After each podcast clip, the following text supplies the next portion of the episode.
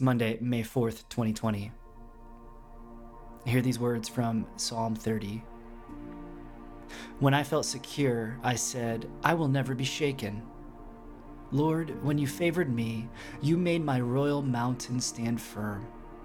But when you hid your face, I was dismayed. To you, Lord, I called. To the Lord I cried for mercy. What is gained if I am silenced, if I go down to the pit? Will the dust praise you? Will it proclaim your faithfulness? Hear, Lord, and be merciful to me. Lord, be my help.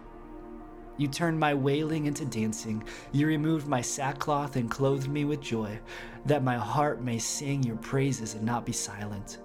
Lord my God, I will praise you forever.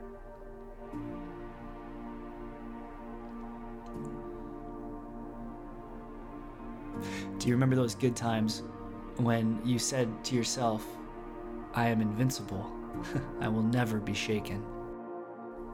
Security has a way of lulling us into a false sense, an entitlement that tomorrow will be better than today. When times don't go well, it feels to us as if God has hidden his face from us. We cry out to him, we ask for his mercy. These are the gifts of sorrow. These are the gifts of dependence, a broken and a contrite spirit. In these moments, God transforms our sorrow into joy. This has been New Every Morning, a daily devotional podcast created by me, Dan Jacobson, proudly featuring original music by Daniel Asher, with a hope that you would be encouraged to see God with a new heart today.